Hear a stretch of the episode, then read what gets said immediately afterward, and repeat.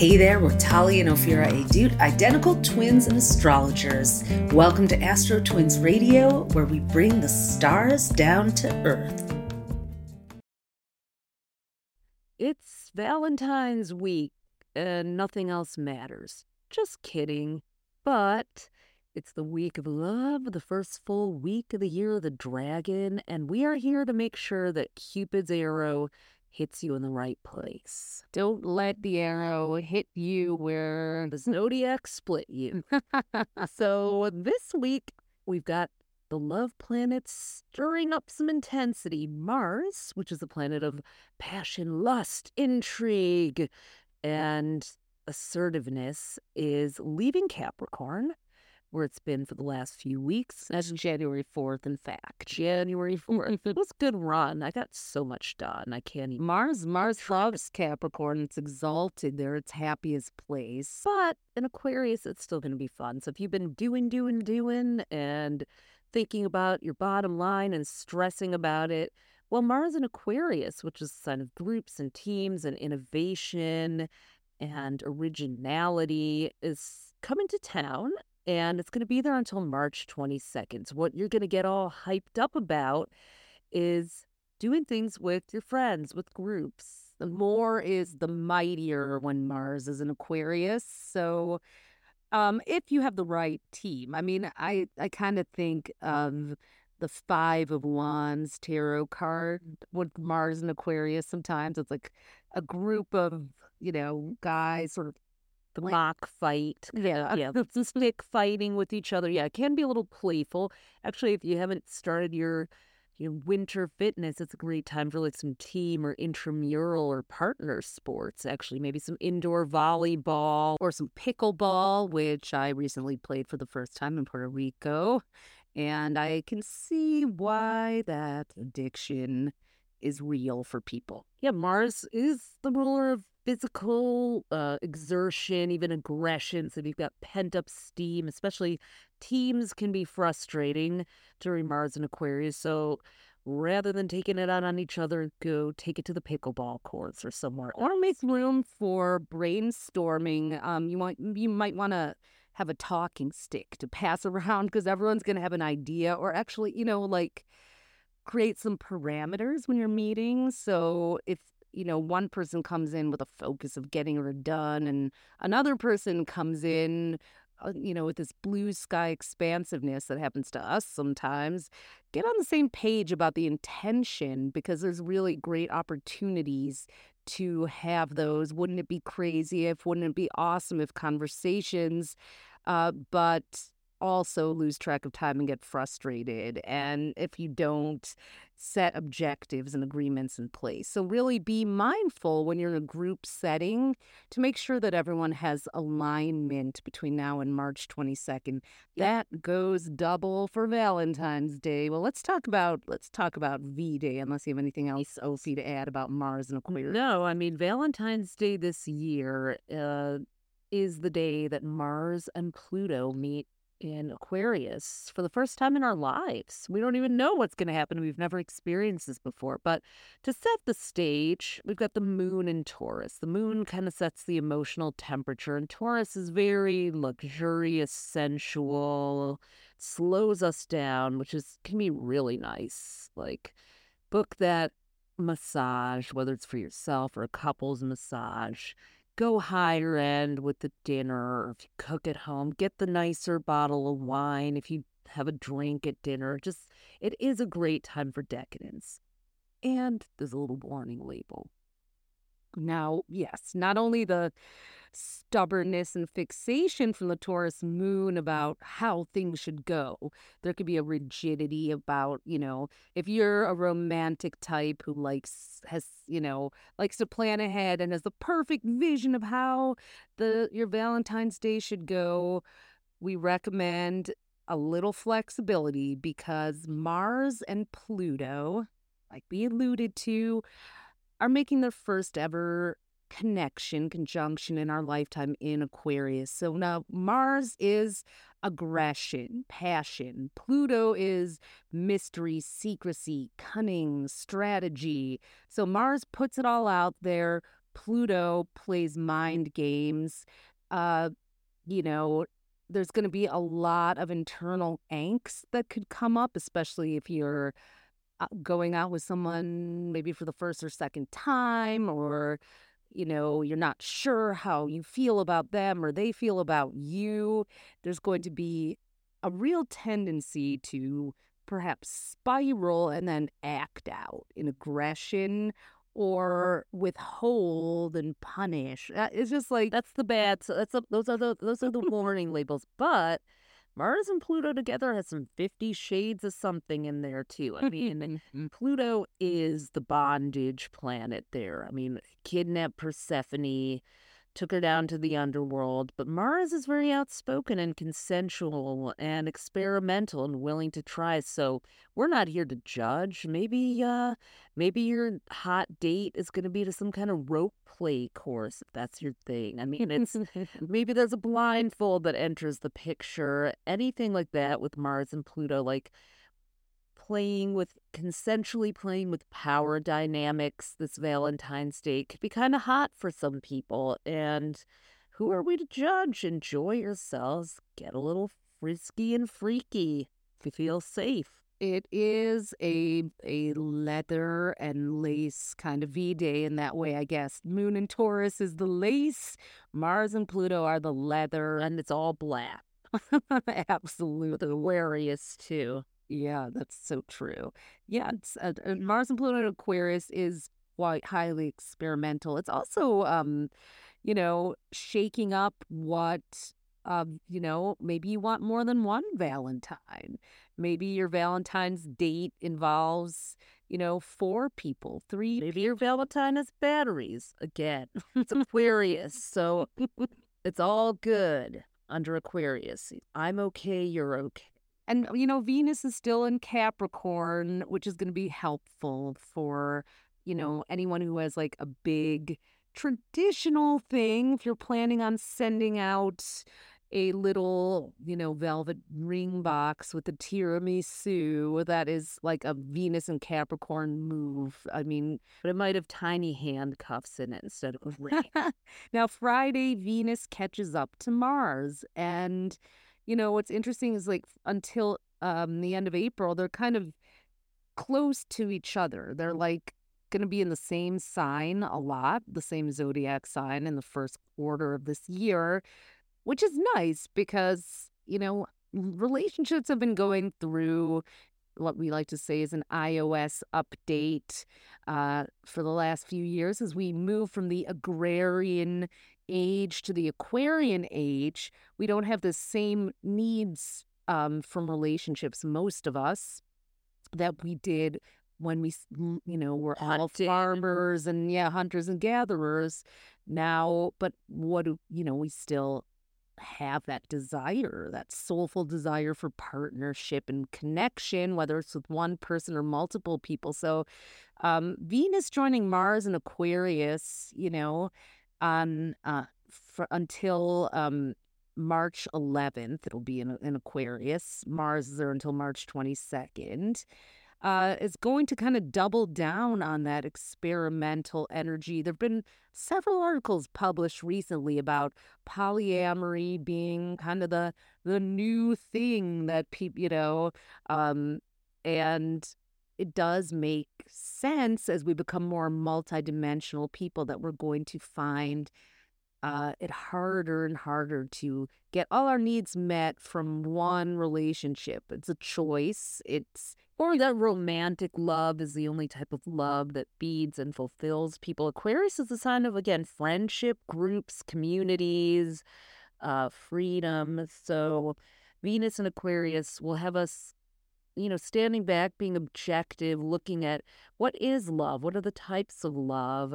You know, I, I can love more than one person. We like the idea. There's a, if you've ever, go do a Google search of relationship anarchy. That is a concept that's been around for over a decade. But the whole idea is that the only thing that matters, the only rules that matter in your relationship are the ones that you and the person or people in it set. And and I'll agree to. And I'll agree to. So We're not advocating for it. We're not against it. We're we're really we're being Aquarian here and saying, hey, check it out and learn that there's more than just romantic love out there. Free your mind, free your heart to at least go like having one other person is not going to be the be all end all of your life. It may fulfill you greatly.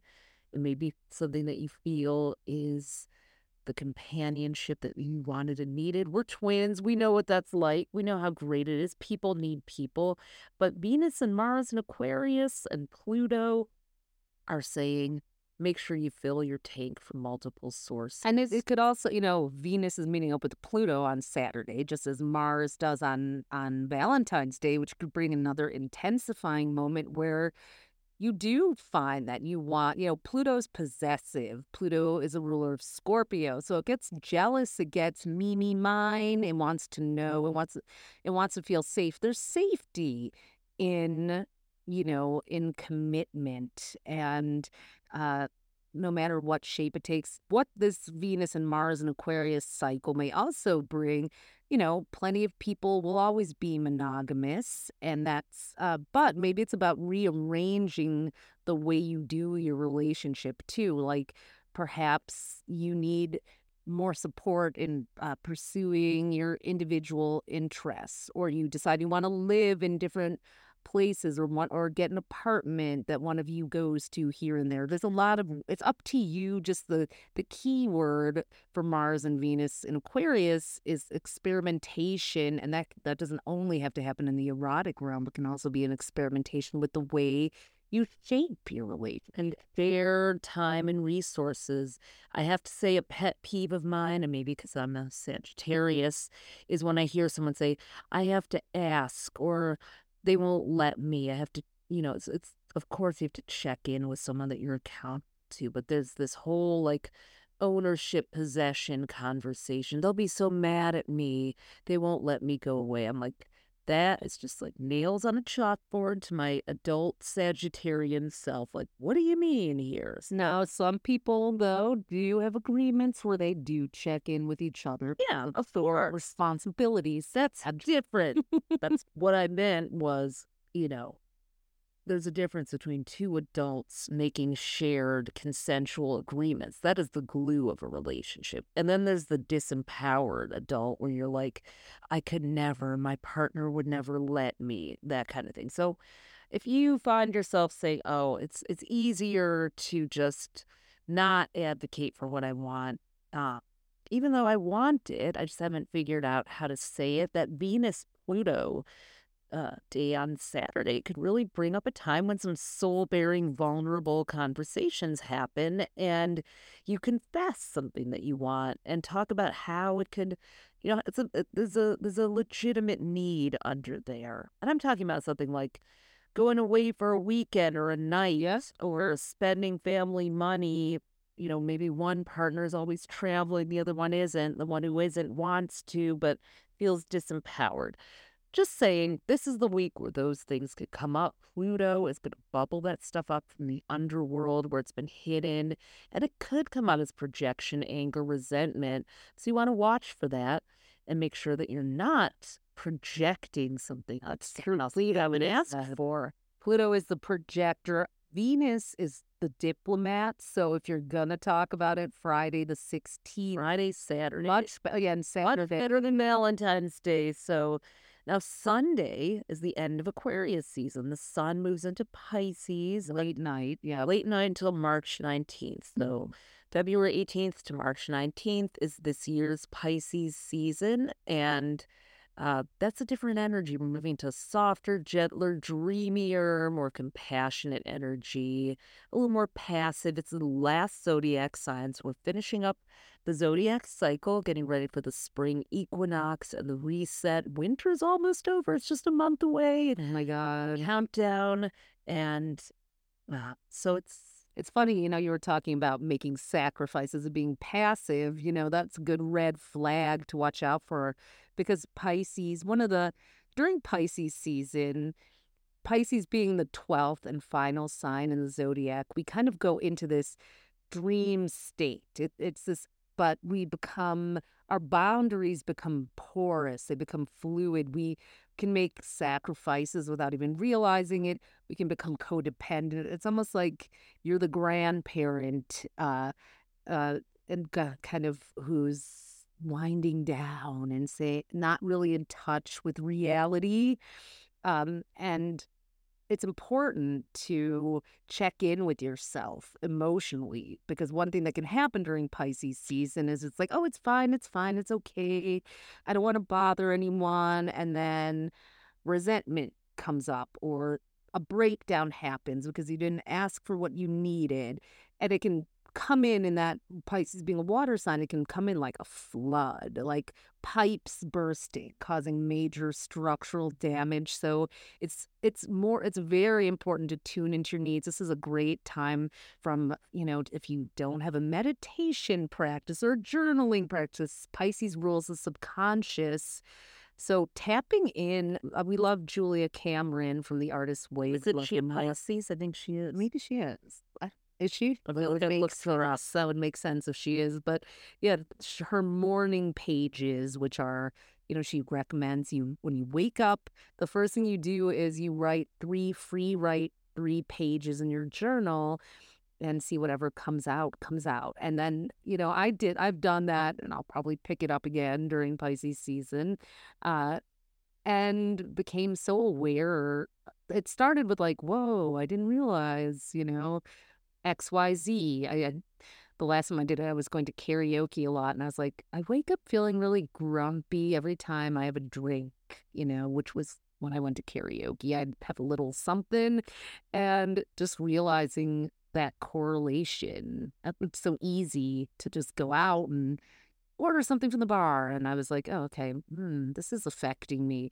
But after that, it turned into more like little prompts that turned into creative ideas for projects and that's that's the way that the pisces energy works when you tune into your subconscious you might realize a few things that are dysregulating or are you know throwing you off. You're going to see patterns. I mean albert einstein was a pisces. It's it's the energy that we don't often respect or value enough that right brain, intuitive, quantum, uh, quantum energy. And yet, if we just paid attention to it, it could save us so much trouble. So grab your journal, download the meditation app, slow down, make a playlist, make a playlist, music, dance, movement, right brain activities, spiritual practices can really like, you know, it's manifesting month now. So wishing you an awesome week remember what we said about Valentine's Day? Put in the precautions early. Make sure you make the plan. Or just save it till next week. Because save it 222, Mars and Venus are conjunct in Aquarius. They're,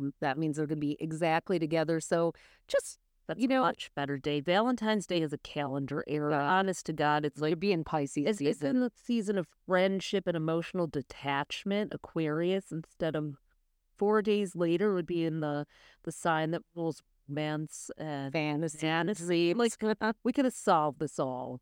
Four day shift. I don't think my vote is ever, my bill is ever going to pass for that. But it's okay. I know when I'm going to celebrate. 222 it is. Have a great week, everyone, and we'll be back.